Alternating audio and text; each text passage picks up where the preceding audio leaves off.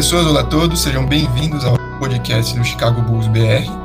Né, aqui quem fala é o Felipe, Felipe Sanz, é, eu sou aqui apresentador do, desse podcast e vamos aqui falar sobre a franquia do Chicago Bulls e vamos tratar sobre todos os assuntos, tudo que rola sobre essa franquia que ultimamente não tem sido as melhores franquias da NBA.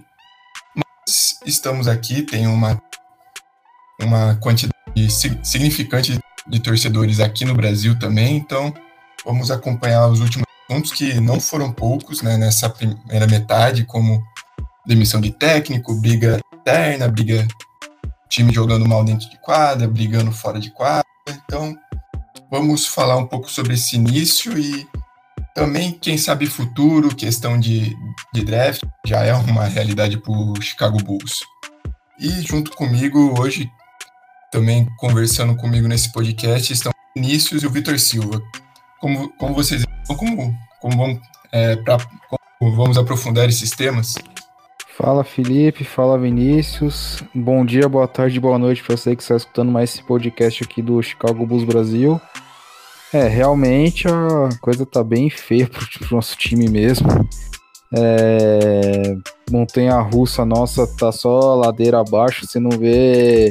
Você vê poucas esperanças assim, não só as lesões que atrapalharam o começo do time, né? Que alguns até apontavam como algum possível candidato às últimas posições do leste devido à fragilidade da conferência, mas que se viu em quadra foi muito diferente disso. E a bagunça que tá hoje a franquia, acho que ninguém esperava, né? Então, digamos que a panela explodiu e futuro só a Deus pertence. Nosso projeto é o projeto Zion, não tem jeito, já vamos assumir logo aqui, mas jeito que nós estamos, talvez nem na loteria a gente dê sorte.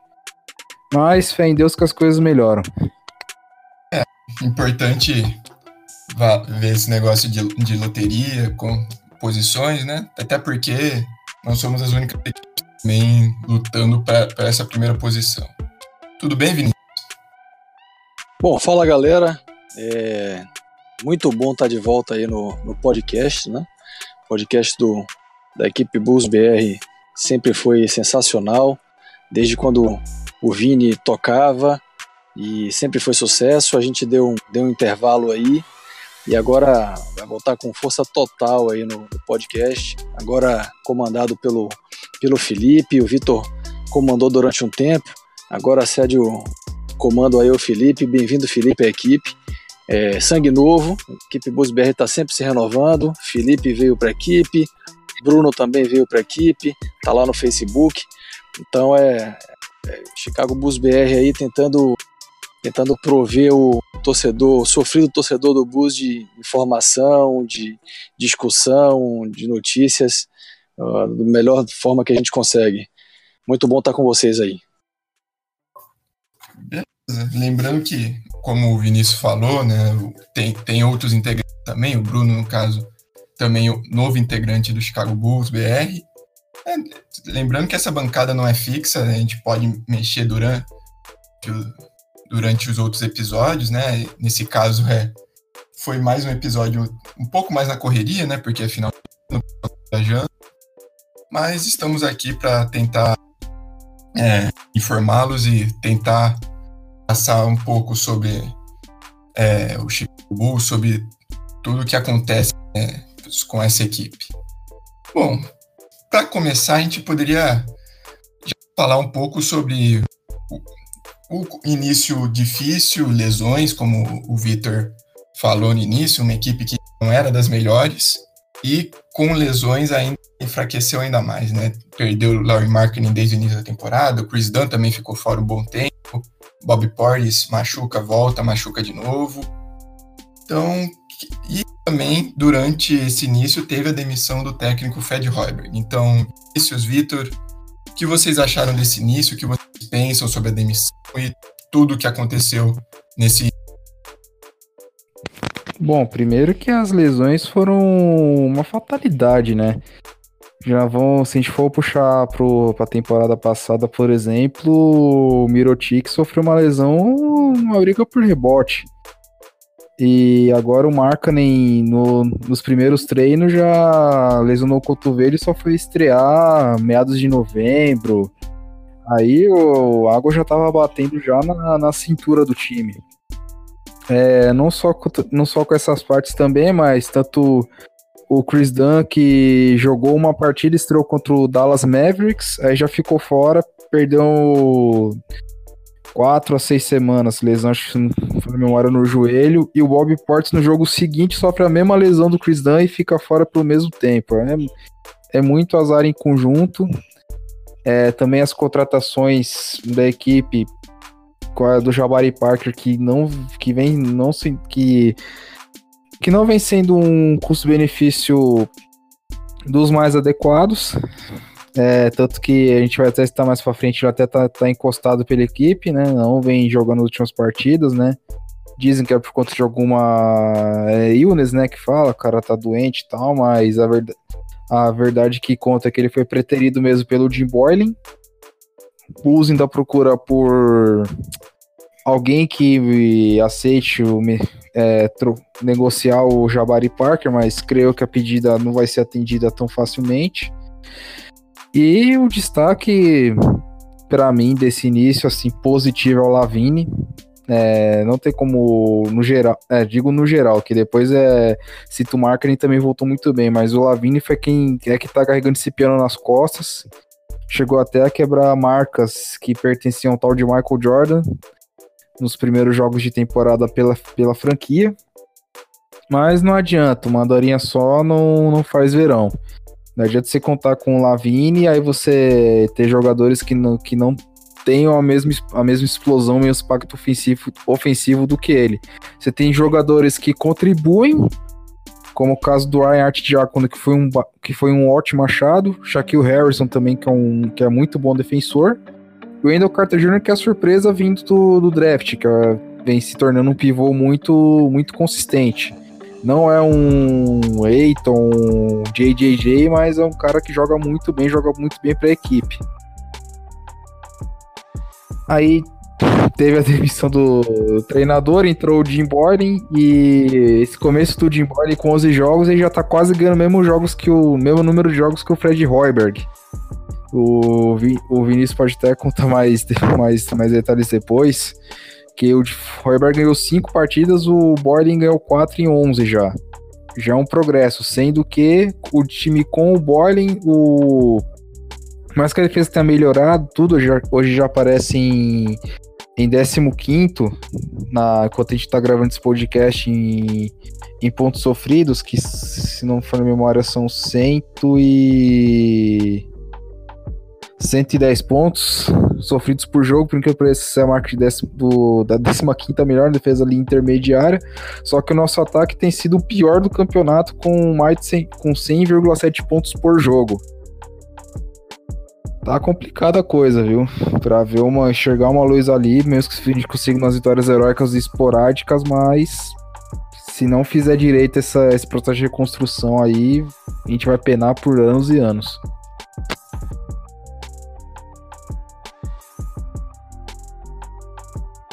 É verdade.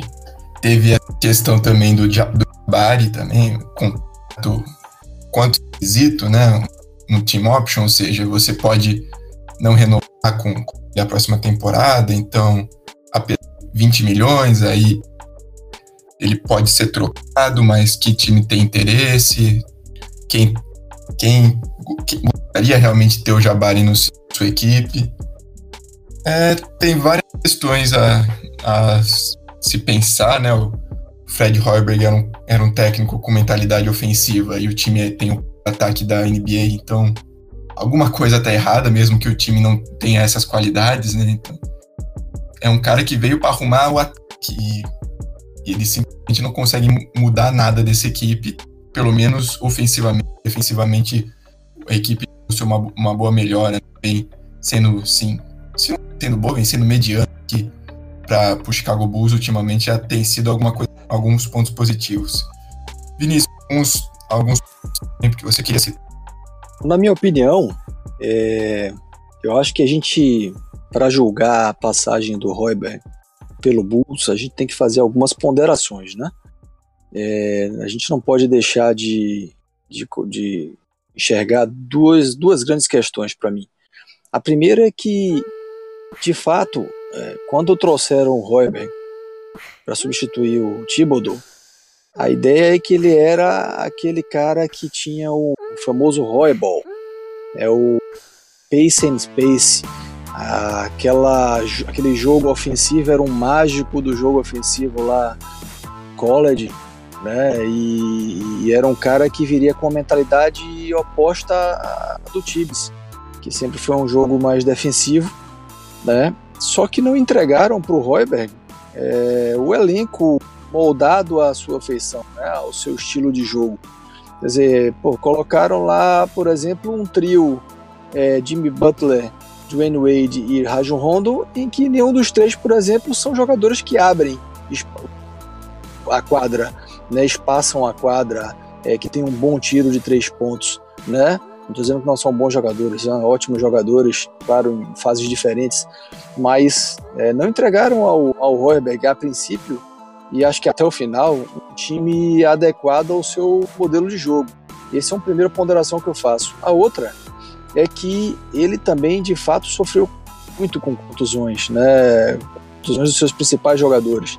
Se a gente for observar, os três jogadores que vieram na troca com Butler, né, lá pelo Minnesota, que é o Markkanen, Dan e o Lavine, eles jogaram juntos muito poucos jogos nessas duas temporadas, muito poucos. Então é difícil até mensurar e identificar se eles têm capacidade de juntos carregar a franquia e, e, e, e trazerem o time a um outro patamar. Então, dito isso, feitas essas duas considerações, essas duas ponderações, minha opinião, assim, eu acho que o Royberg ele é fraco é, como técnico para o que o Chicago precisa. Acho que falta isso, falta um personalidade é, dele é bastante low profile, e eu acho que o Bulls precisa ter um cara muito forte ali como head coach. Isso sem falar nos próprios é, no próprio staff do, do Herbert. Fora o Jim Boylan, que acabou alçado aí a condição de head coach, os outros assistentes técnicos do Bulls são uma piada, né? O Pete Myers lá, o Randy Brown, que até saiu depois que o, que o, que o Royberg também foi demitido, ele acabou saindo. São caras que só faziam constar ali, esquentar assento, não eram caras que contribuíam é, ativamente. Então, basicamente, o staff de técnicos do Bulls eram dois, né? Royberg e Boylan. Agora era Boylan, é um modelo muito mais parecido com o Thibodeau né, do que qualquer outra coisa, um modelo oposto ao Pace Space do do Royber.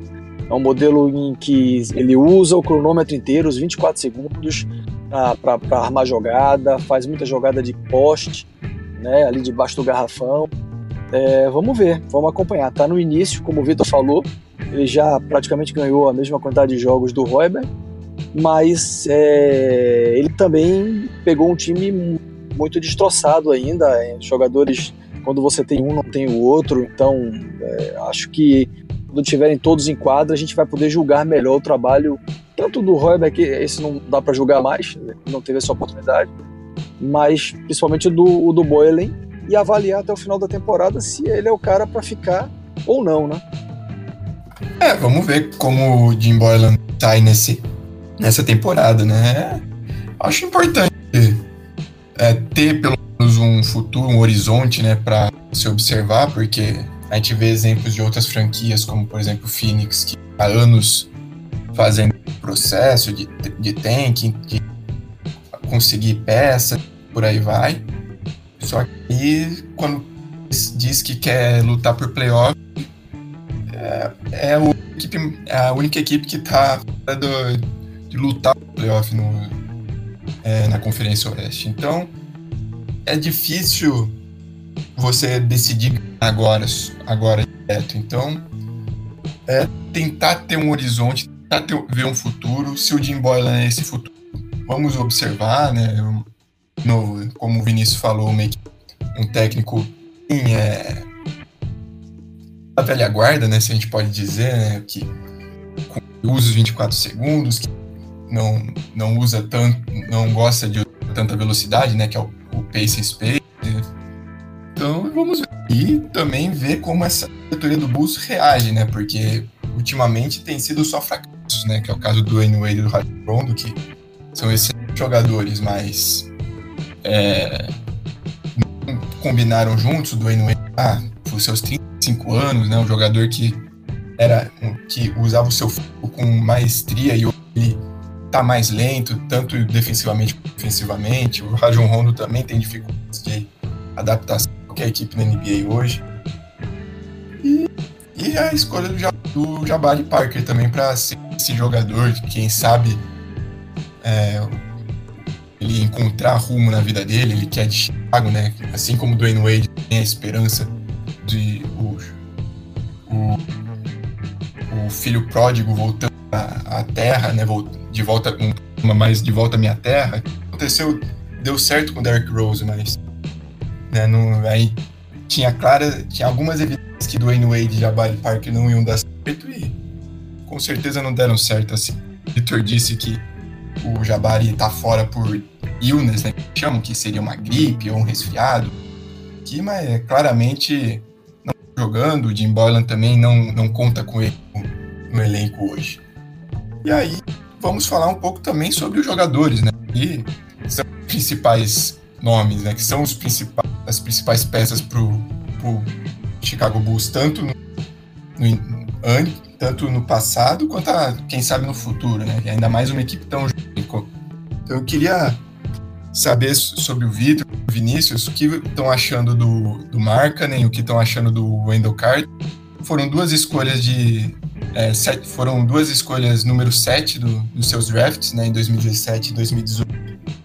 E também alguns jogadores que também chamaram a atenção, a Vini, que vem quebrando recorde atrás de, quebrando recorde do, só do Michael Jordan.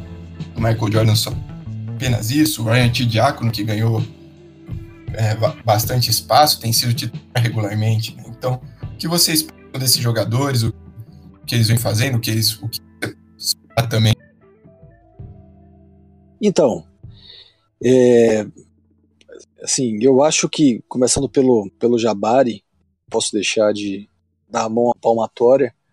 Quando o Bulls trouxe o, Jabari Parker, e aí olhando o histórico da, do Bulls nas free agents dos últimos anos, aliás, historicamente, o Bulls é muito ruim de, de captação de jogadores na free agent, grandes jogadores. O histórico do Bulls é, é péssimo, o que é engraçado, né? Porque é uma franquia histórica, franquia em que jogou Jordan de todos os tempos, seis vezes campeão da NBA, um mercado enorme, provavelmente um dos fatalmente um dos quatro mercados, maiores mercados aí da, né, dos Estados Unidos. E. Sim. Maior, né? Exato. E, e assim, e, e, o Chicago não consegue captar ninguém. Ninguém interessante. E se você for olhar no horizonte dos últimos, talvez, 10 anos, quais foram os melhores free agents que o Bulls trouxe? É, ben Wallace, ainda estava numa fase razoável, é, lá dos Bad Boys, dos Pistons e tal. O Carlos Buza, do Bulls, na verdade, mirou em Dwayne Wade, Carmelo Anthony, Chris Bosh, é, LeBron James e acabou ficando com Carlos Buza. E mais recentemente o Gasol. Quer dizer, então quando o Bulls trouxe um cara que ainda é jovem, como o Jabari, que foi uma, uma segunda escolha de loteria, né, draft, um cara que arrebentou lá em Duke e que sofreu contusões, mas que se imaginava que ele podia ter uma recuperação na carreira, eu confesso, até escrevi isso lá no Twitter, eu, eu acreditei bastante, principalmente pela simbologia que era um cara de Chicago. Né? E, e no final, acho que com todos os, os torcedores, me decepcionei bastante, porque eu de fato acreditava que o Jabari ia contribuir, não tinha certeza é, que ele iria contribuir como small forward, tinha minhas dúvidas, mas eu achava que talento, qualidade, competência acaba se entendendo e que de alguma forma o Bulls ia conseguir misturar ele ali junto com os caras é, e ia dar a sorte e a gente tá vendo que não deu, né? E o que você acha aí, Vitor? Ah, a questão do Jabari é meio complicada, né? Porque veio de um, inícios alguns jogos bons, só que depois as deficiências dele começaram a ficar mais, ficar mais evidentes, né? Dentro de quadro. Seja né, quando ele conseguiu a titularidade, né? Graças à ausência do Porto por lesão. Aí depois vindo do banco também não conseguiu. Não conseguia comandar a segunda unidade como, como ele se esperava, né? Como já apontava os últimos jogos da da pré-temporada, mas que no final, é, ainda mais com a troca do, do, do Rebeck do Rebeck pelo Boylen, né? E aquela história da partida no México, que. O primeiro jogo do Boylen já na equipe, já no México, já que ele tirou. ia tirar os minutos do, do Jabari Parker já iniciando uma troca. Ou seja, então, kit do cara com o Boylen já não era muito certo. A questão não é nem nem do jogador em si, porque todos têm potencial e querendo ou não podem vir a dar certo, né? A gente tá vendo aí o exemplo em prata nosso da casa, que é o, que é o Derek Rose, que tá fazendo em Minnesota. Mas a questão que fica do Parker é se ele consegue se livrar mesmo das lesões, porque talento ele tem para para um para entregar é para entregar um bom jogo, vai, não é um jogador excepcional, um ala exímio da elite, mas é um cara que pode contribuir bastante para uma equipe. Se não deu certo pro Bulls, tudo bem, paciência, pode ser que dê certo outro time. Mas a questão que fica é, com esse contrato e com o que ele vem rendendo, você acha que o, vocês acreditam que o Bulls consegue, consiga trocar ele ainda até essa próxima deadline ou vai morrer abraçado com o Parker, aí esperar terminar a próxima temporada, já que a segundo, segundo contrato é do segundo ano de contrato é do time. Aí opta por não exercer a cláusula e o cara vira free agent não ganha nada com isso, né? Ficar de mãos vazias. O que vocês pensam? Olha, bom, eu posso dar a minha opinião, mas é, quanto ao Jabari, tem, já tem tido algumas conversas sobre troca, como o Knicks interessado, mas honestamente eu não vejo muitas muitas equipes correndo atrás do Jabari. Eu acho que é talvez mais uma questão de liberar salários, né, salários futuros, né, jogadores que têm mais de um ano de contrato, alguns contratos ruins que as equipes assinaram, né, as, mais, várias equipes têm eh, contratos e contratos que eles se arrependem. Miami Heat e Washington, por exemplo, são dois dos maiores exemplos. Mas eu não vejo nada muito além disso, uma escolha de primeira rodada. Eu duvido muito que a gente consiga, ou, ou até mesmo um jogador que talvez seja útil, né? O, o contrato pode ser uma pode ser é, um, um entrave, uma coisa mais difícil, mas além disso, eu não vejo muito mercado por Jabari, um jogador difícil de se adaptar em qualquer equipe hoje na NBA. É um cara que tem muito talento, sabe pontuar de qualquer de todas as formas, né, com no poste baixo, consegue criar o próprio arremesso. Mas tem questões defensivas, tem questão de é, envolvimento dele no ataque, então são vários tem várias variantes aí com ele que faz com que qualquer negociação seja bem complicada com, para, para ele. Eu, eu, concordo com você, Felipe, quando você disse que interesse da liga. Primeiro que eu ouvi aí que no início teriam 15 times interessados no Jabari. E você vê, já se passaram aí algumas semanas e nada até agora, né? Então acho que o grande interesse é nos 20 milhões que ele tem que preenche o cap e trocar esses 20 milhões dele de um ano apenas, que é esse ano, próximo ano é team option, trocar por um contrato mais longo, tão ruim quanto o dele, de 20 milhões ou mais, mas mais longo e abrir espaço no cap, pensando em atrair free agents nessa, nessa free agent aí de 2019, que inclusive vai ter um aumento de cap. Então tem times como o Knicks, que foi citado, você mesmo falou, Felipe, que é, estão de olho aí e se fala em uma dupla ali, Kyrie Irving e Kevin Durant, New York, e para isso os caras precisam abrir espaço. Então eu acho que essa, esse é o atrativo do Parker. É isso que time deve, times devem estar buscando. O problema é que os times, para ceder algum ativo interessante, vão querer ceder contratos ruins para o Bulls. E o Bulls, acho que não caiu na real. O FO não caiu na real de que tem que absorver um contrato ruim. Não, não, acho que não devemos pegar contratos de três anos, quatro anos ruins, isso é péssimo para o longo prazo da franquia. Mas um contrato de dois anos, tipo o do Parker, é, e abrindo mão de participar assim tão ativamente da free agency desse próximo ano, mas recebendo junto alguma pique de primeiro round, acho que segundo round ah, não, não deve ter grande jogador, mas primeiro round, mesmo sendo um draft mais fraco, acho que rola sempre é, chegar alguém mais interessante. E eu acho que o Bulls deveria abrir o olho para esse tipo de oportunidade. No final, o que eu leio muito é que a UFO acredita que deve manter a tal da flexibilidade que Gar, Gar Forman e, e em, em prol dessa dita flexibilidade, eles não querem assumir esses contratos. E aí fica, acaba no ciclo vicioso, né? Não, não, nem anda para frente nem anda para trás. Acho que é essa, essa típica posição do, do FO do Buzi que é muito ruim. É, como você disse, né? Free Agency de Chicago nunca foi o forte deles, nunca foi forte de Chicago, né? Free, apesar de ser um dos maiores mercados da NBA, é do, dos Estados Unidos como tudo, né? E, e os nossos principais jogadores por meio de draft, né? O Derrick Rose, o Michael Jordan. Então, tem essas questões. Então, quer manter a flexibilidade, provavelmente não quer um contrato ruim, mas é, talvez a única forma de a gente conseguir se livrar do Jabari seja com um contrato ruim apesar, apesar de, né, como você falou do Knicks estar tá interessado em formar um super time com Curry, com Durant, com sei lá mais que Deus e o mundo, também temos que admitir que o, o Jabari já é uma um caso já é um dinheiro perdido, né? Você já perdeu com o Jabari, infelizmente. Então é, é tentar analisar todas as situações, ver se vale a pena um um contrato ruim de dois, três anos, quem sabe, e ver se consegue sorte maior, seja por meio de draft, com mais de uma escolha de primeiro round, ou, ou até mesmo com um jogador que pode ser útil, mas.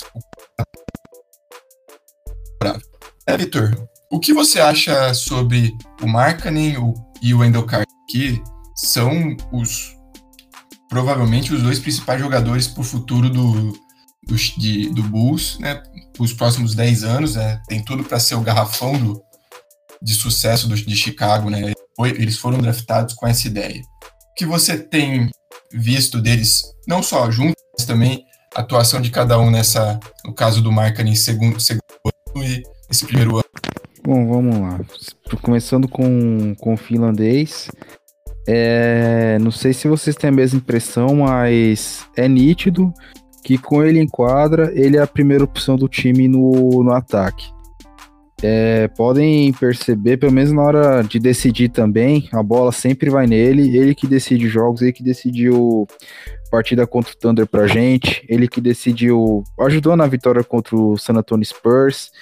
É um menino de, um, de muito talento, é um ala pivô que tem um chute de fora, que tá, tá, tá melhorando seu jogo no, no low post.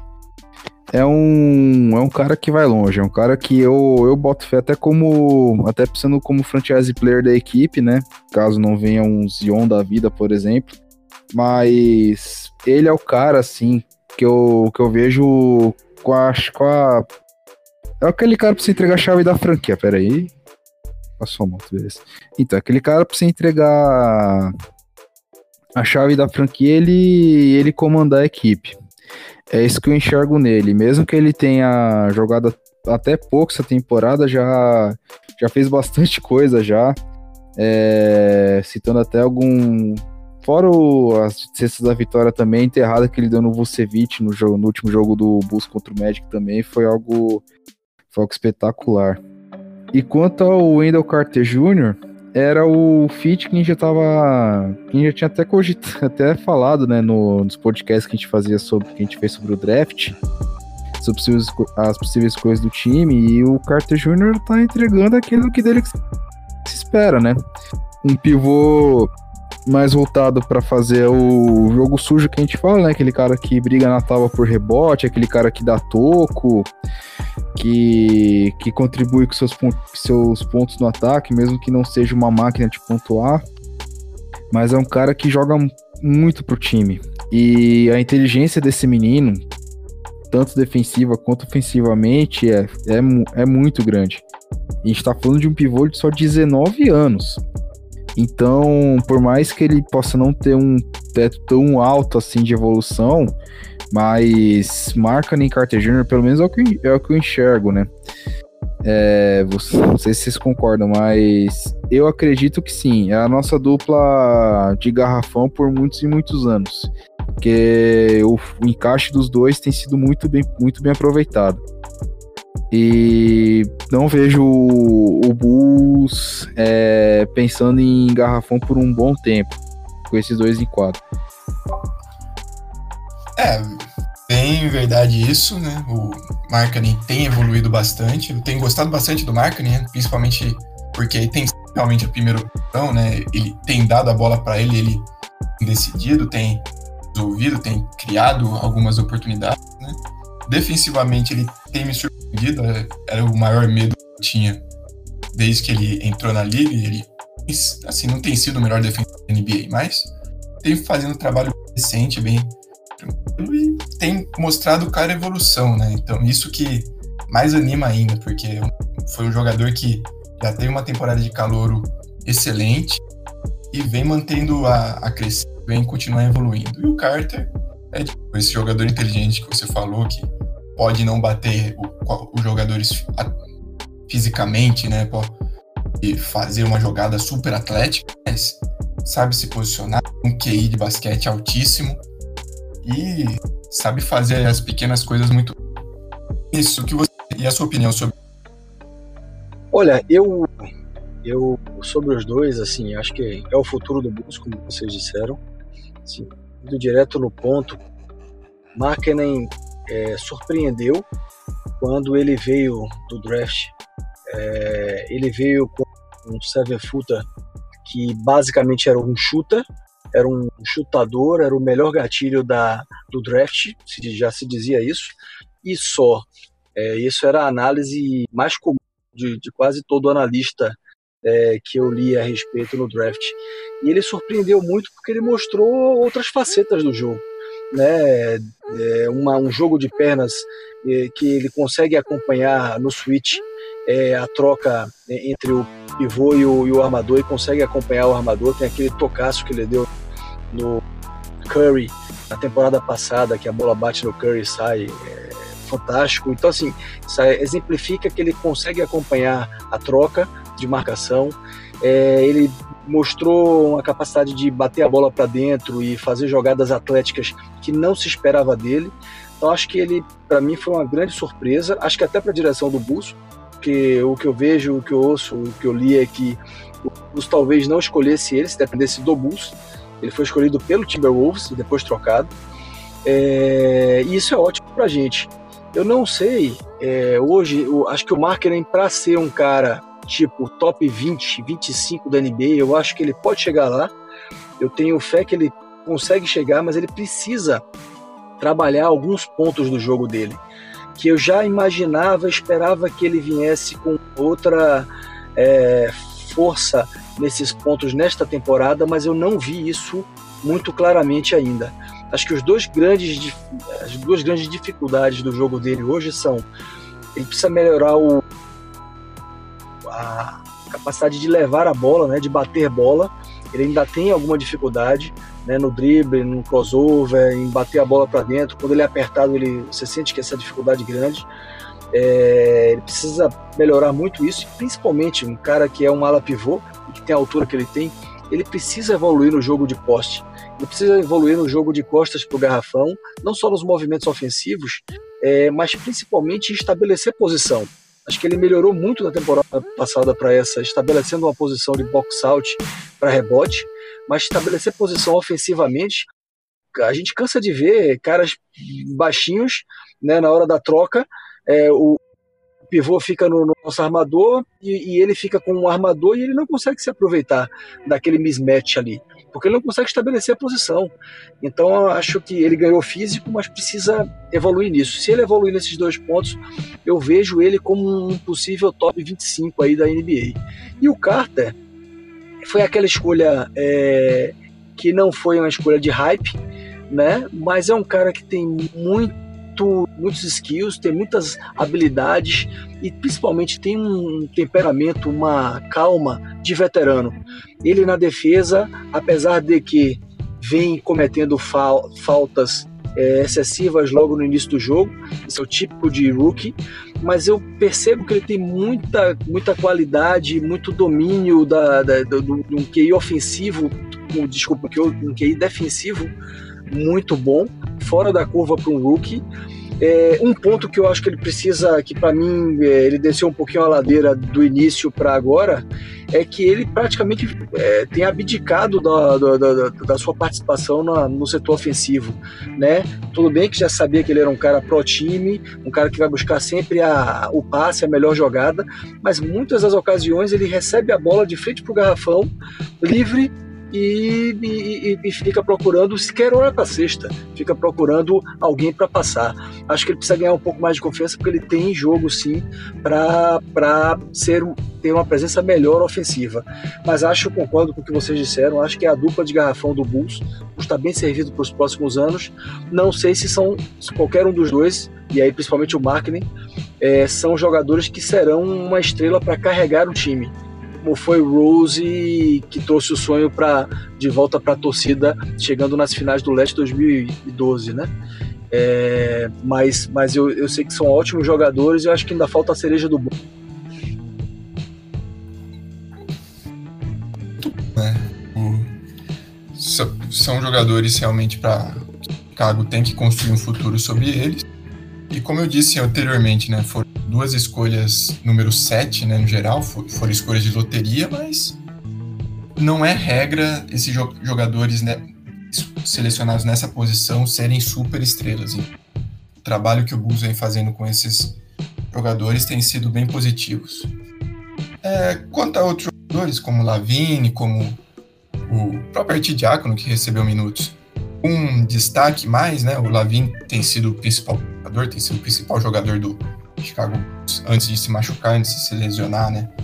Então, o que vocês pensam sobre o Lavigne, o quanto o jogo dele melhorou, o quanto continuou na mesma, porque ele é um pontuador nato, né? Um cara que consegue pontuar de todas as formas possíveis.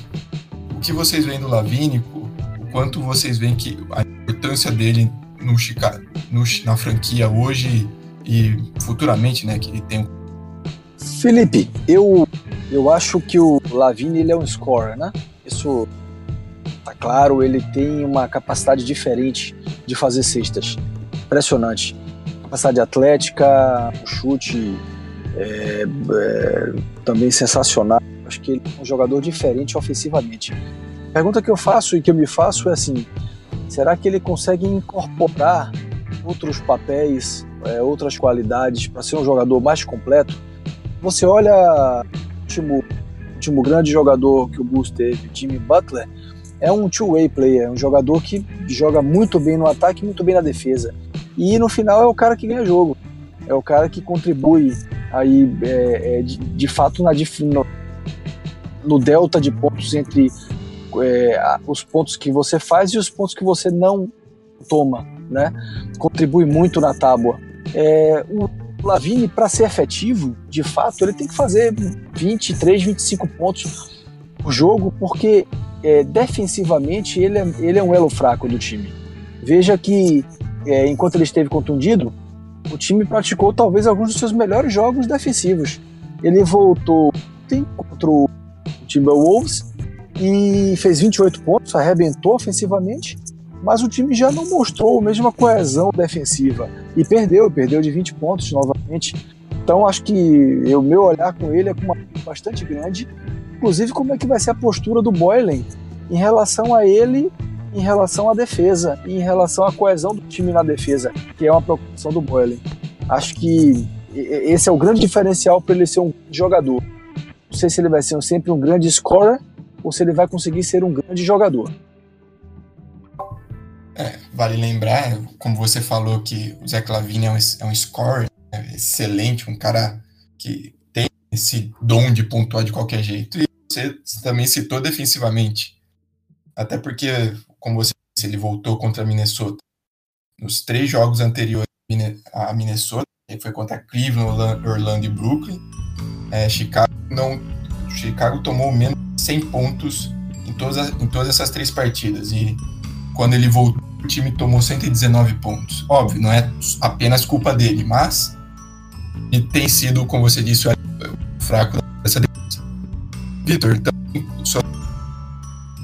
Então, minha, meu questionamento com o Lavini não é nem tanto que ele enquadra, que sei que enquadra ele ele, ele tá entregando que de, o que até dele se espere mais um pouco, diria, porque no início do cara foi para nível jogador All-Star, porque só tinha ele basicamente como, como peça ofensiva. E o cara teve uma média absurda, quase chegou até quase bater os 30 pontos por jogo. Só que para mim o problema dele mais é a cabeça, porque vendo a situação do time, por exemplo, a questão do todo mundo sabe, né, da reunião, da famosa reunião dos jogadores que aconteceu depois da pior derrota da história do Bulls frente ao Boston Celtics, onde o Bulls quase perdeu por 60. É, ele era um dos caras que queria remar contra as novas ideias do Boylan, por exemplo. E depois disso, tudo bem o cara ficou com raiva no próximo jogo lá, deu umas enterradas lá para descarregar a raiva e tudo mais e tal. Mas eu acho que, na minha humilde opinião, é, falta mentalidade para ele amadurecer. Essa é. Isso é que eu enxergo nele, porque é um cara que vai entregar, vai entregar pontuação, seus 20 e poucos pontos por jogo. Isso é notório, é nítido. Só que também não é aquele cara, por exemplo, de decidir partida, né? se for pegar o exemplo dessa, dessa temporada em si, quando no próprio começo mesmo, ele decidia tudo, ganhar alguns jogos e tal, só que tomar algumas decisões que que você até até estranha, né? Pegar até um exemplo do jogo contra o San Antonio que a gente jogou em Chicago, o time perdendo por um, em vez de ele tentar se aproveitar para tentar bater para bater para cima do adversário, atacar a cesta, ele tomar uma bola de três totalmente contestado. E o Bulls perdeu o jogo ali, porque a bola bateu no bico do ar e voltou para a mão do, do, time de San Antônio. É, e depois que o Markkanen voltou, meio que a saudade do cara diminuiu, né, digamos assim. Agora já já tá aparecendo o Markkanen, já tá aparecendo o Chris Dunn. Então, se mudar a mentalidade, tipo, eu vou jogar pro time, eu não preciso, eu não preciso ser a estrela principal, ou não tenho que ficar provando todo jogo por que, que eu mereço um contrato de, de quase 90 milhões por temporada, talvez as coisas melhorem. Mas, de momento, é esperar que ele entregue os seus 20 e poucos pontos mesmo e torcer para ele amadurecer, que é o que para mim é o que mais está pegando, questão Lavine. É, essa é a grande questão do Lavine, né? Se ele pode ser mais do que ele já é, né? Se ele evoluir, como você disse, como o Vitor disse, não só dentro de quadra, mas fora também mentalmente, né, tentar amadurecer um pouco, né? E já estamos um pouco na reta final do, do podcast, poder, poderíamos falar de uma sessão fixa aqui de, do podcast, que seria o termômetro, que já é um sucesso na página do Chicago Bulls BR, não só no Facebook, mas no Twitter. E também sobre o draft, como funciona as ordens da loteria, como, como o aproveitamento das equipes é, é, organizam o, o draft. Então, a pior equipe da NBA hoje é o Cleveland Cavaliers, que tem o pior é, aproveitamento, vitória 27 derrotas. O Chicago, Nova York e Phoenix, segunda pior, o segundo pior aproveitamento. Então, temos três equipes empatadas em, com a segunda pior campanha. Isso provavelmente vai mudar até o final da temporada, né? Ainda, ainda não vamos a, até a metade da temporada, então é, por enquanto tem a segunda de novo empate com Nova York e Phoenix, mas hoje Chicago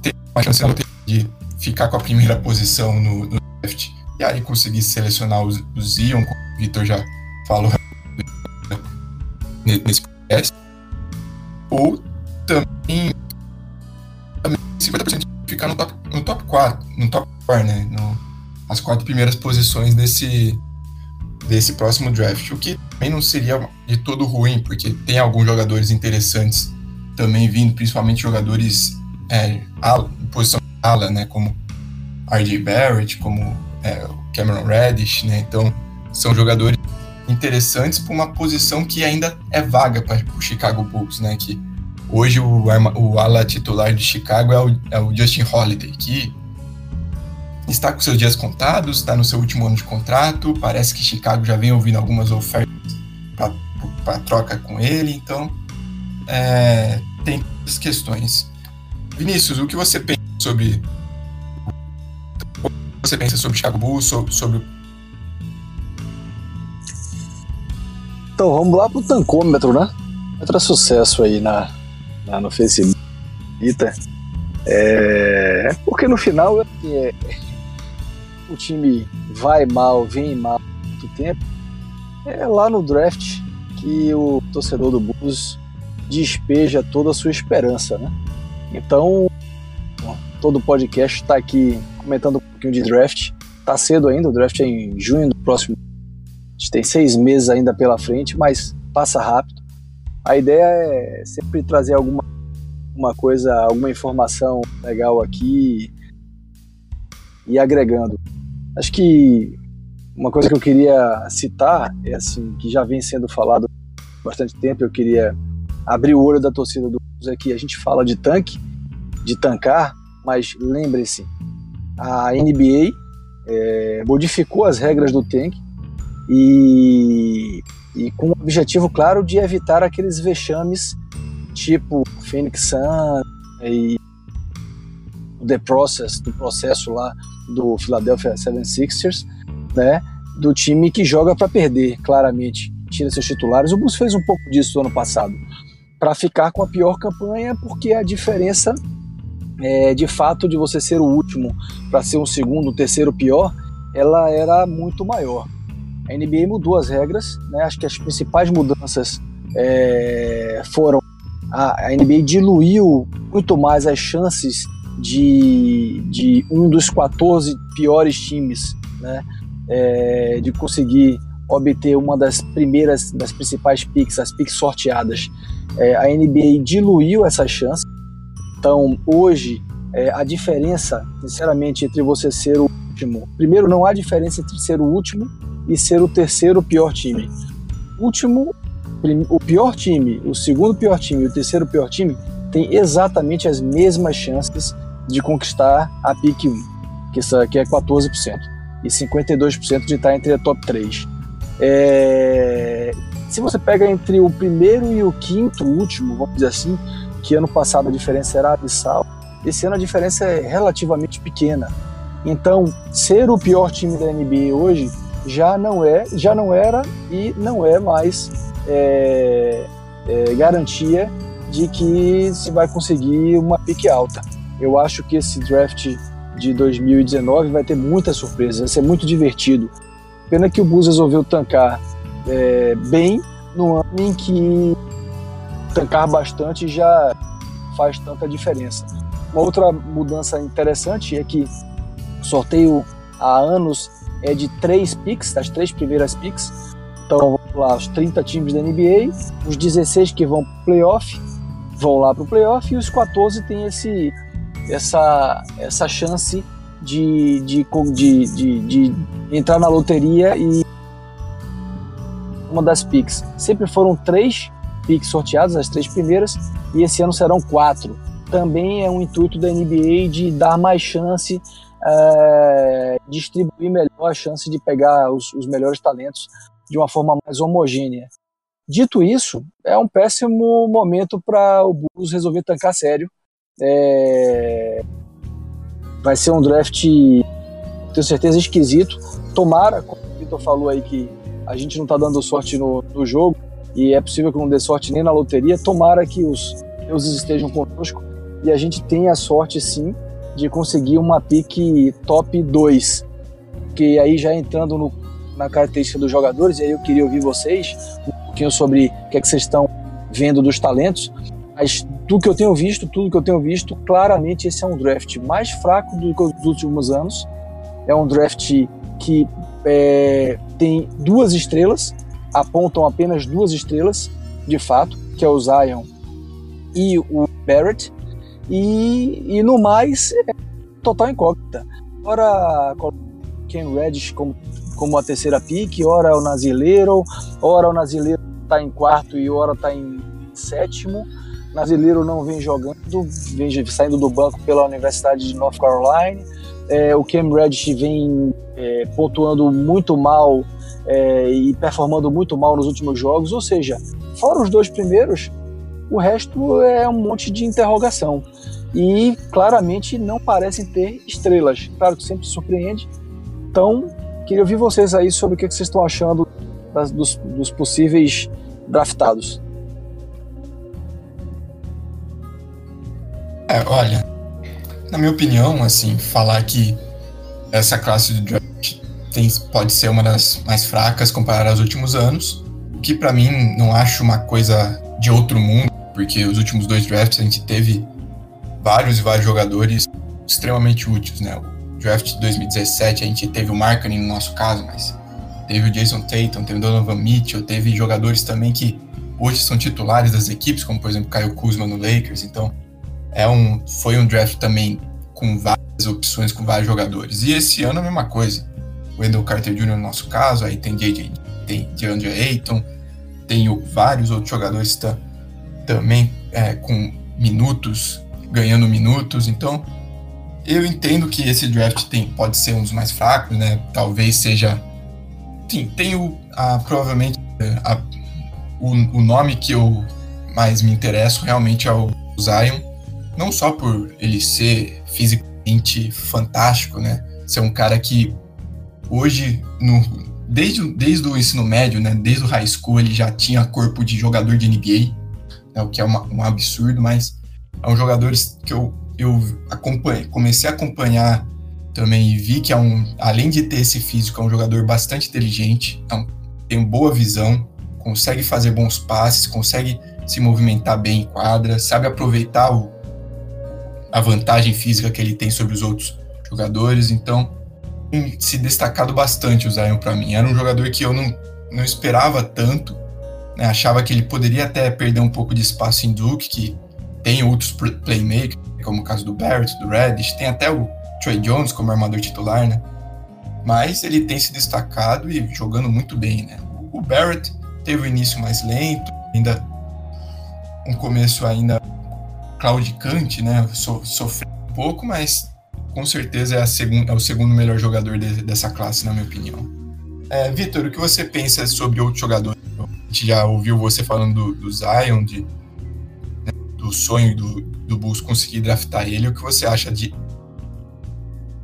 Bom, eu, eu, falo na brincadeira que é o projeto Zion, porque já que o Bulls não consegue jogador de impacto na free agency, vai, vai tentar no draft, que é por onde o resultado sempre deu certo, né? Meio que fosse um, uma cultura nossa, né? Então, mas enfim. É, quanto ao, ao draft, é, eu cheguei a ver o mock essa semana, acho que foi do, foi do Bleaching Reporter, colocava o Bulls em quarto e o Bulls selecionava, acho que era o Ken Reddish mesmo, acho que é o de Duke. E quando eu li a, a respeito do, do jogador, já fiquei um pouquinho com o pé atrás, né? Porque é aquele cara que teria que se provar na liga, porque até agora no, em Duke ainda não justificou o, porquê do, de tamanha, tamanha hype em cima dele. É, eu até estava discutindo no, no, grupo outro dia, quando perguntaram Zion Barrett. Eu, eu sempre fui daquele cara que sempre vai no, em situações sempre procura pelo melhor que se adequa ao time, por exemplo. Na maioria dos casos sempre parte por essa filosofia. E penso e nisso lá eu falei que era o RJ Barrett, mas não pode deixar passar um talento como o Zion mesmo. É, se o Bulls for abençoado com a pick 1, tem que ser ele. Ainda mais pelo, pela hype, pelo impacto que causa. Ainda mais para uma posição que ele provavelmente jogaria de small Ford na, na equipe, né? Já que a gente já teria o Markham e o, e o, e o Carter Jr. É, ele seria o nosso, nosso ala, né? Pro no Holiday ia fazer falta, a gente teria um, um cara jovem que poderia carregar a franquia por anos. Ele poderia ser, por exemplo, a cereja do bolo que falta no time. É, imaginando um time com Dan, Lavine, Zion, Markkanen e Carter Jr., um quinteto muito bom e jovem, que seria o que o Bulls precisaria para um plano a, com o Zion, não sei se nem tanto a longo prazo, mas a médio prazo pelo menos já voltar a brigar, a figurar entre os oito. O Bert seria o jogador mais inteligente com, com fit mais adequado para a equipe. Porque o Zion, uma coisa que o companheiro nosso Gui falou, também pode impactar na questão física dele jogar de small forward na NBA. É, isso pode ficar com o pé atrás e tal, mas a gente não, não pode ficar prevendo tanta coisa assim, né? Futuro a Deus pertence. E quanto aos mocks que forem saindo aí, vamos, vamos divulgar aí ao máximo que puder. E a única certeza que a gente vai ter vai ser mais para frente, quando passar a March Madness, March Madness por aí, que já vai ter já um, um balanço melhor de até das surpresas que podem vir no, no campeonato, né? Que pode dar aquele aquele upside pro para algum calor poder alavancar e subir para parar em alguma equipe, né? Quanto ao, ao né? O Bulls só teria é, o pode até me corrigir se eu estiver falando besteira, mas acho que o Bulls só tem escolha só de, só de primeira rodada nesse draft. A que seria de segunda foi a da troca do Calderon, na época da troca do Derrick Rose, que nossa escolha de segunda rodada foi para Nova York. E se a gente trocar o Holiday o, e até o Robin Lopes também, que vem, vem ajudando muito nos últimos jogos também, vem mostrando sendo um, um pivô muito, muito eficiente, apesar de ser mais lembrado pela briga que teve no jogo contra o Thunder na semana passada é, render algumas escolhas de segunda rodada pra gente, que pelo menos se a gente for agregar jovens jovens pro nosso time, né, que para testar, enfim, para esse para preencher elenco, né? Lembrando que a gente pode perder, por exemplo, o Bob Portes numa na próxima free agency, na próxima free agency, lembrando é, que ele não, não aceitou a renovação de contrato com a equipe, né? Então ele vai virar agente livre e restrito. E é isso, bola pra frente, se vier o Zion, amém, se não vier, que vem o melhor talento disponível do draft. Vitor, é, você, tem, você tem razão, os, é, negociou a, justamente naquela negociação do lá, que veio o Calderon, os mandou a sua pick de segundo round. É, na verdade, o Bus tem negociado as picks de segundo round quase como um padrão, é, quem não lembra da, da troca do Jordan Bell por dinheiro, né, para o Golden State. Então, os, acho que não acredita muito nessa, nessa escolha de segunda rodada. Eu, é, assim como você disse, espero que seja o Parker, ou seja o Holiday, ou seja o Lopes, que são bons jogadores, bons veteranos, os dois, mas não tem contrato para o próximo ano não fazem parte do futuro do Bulls. Eu acho que o Bulls deveria aproveitar que ambos, principalmente o Holiday, tenham atraído interesse. Eu acho que os dois em contenders podem ajudar, em times que querem chegar no playoff, times que querem chegar um pouco mais longe dentro dos playoffs. Então acho que o Bulls deveria aproveitar isso e fazer um aí junto com o Parker pelo cap e trazer alguma pick de primeira rodada.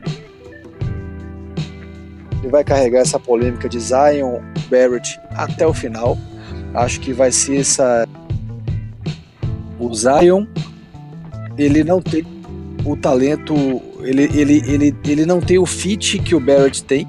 Então, para o Bulls, o fit do Barrett é muito maior. Mas eu sempre me pergunto assim: é, acho que para uma pick 1, você não deve buscar fit. Acho que você deve buscar o melhor talento. É, vide é, draft de Michael Jordan, que foi draftado em terceiro, e o primeiro né, foi o Samboy. Então, é, acho que o primeiro foi o Olajuwon e depois o segundo o Samboy. Mas assim, é, é, quando você tem a, a, possibilidade de escolher um talento diferente, transcendental, talvez é o que falam aí do Zion, um cara de fato fora da curva, acho que você deve refletir muito se vale a pena pensar em fit. Mas é uma verdade.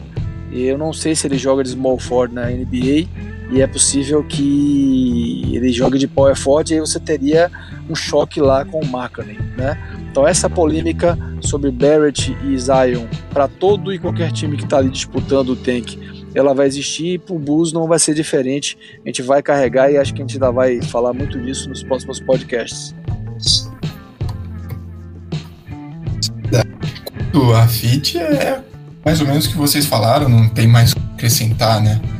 O Zion, assim, se eu questionei Jabari jogando na posição 3, eu posso questionar também o Zion jogando na posição 3. Tudo bem que o Zion é um jogador mais jovem, não, tem, não, não sofreu nenhuma lesão por enquanto e parece ter um potencial muito superior, mas tem essa questão ao, ao fit, mas como você disse, né? Portland, se não me engano, acho que foi Portland, né? Como você disse, né? Que passou o Michael Jordan, passou o Sam Bolden.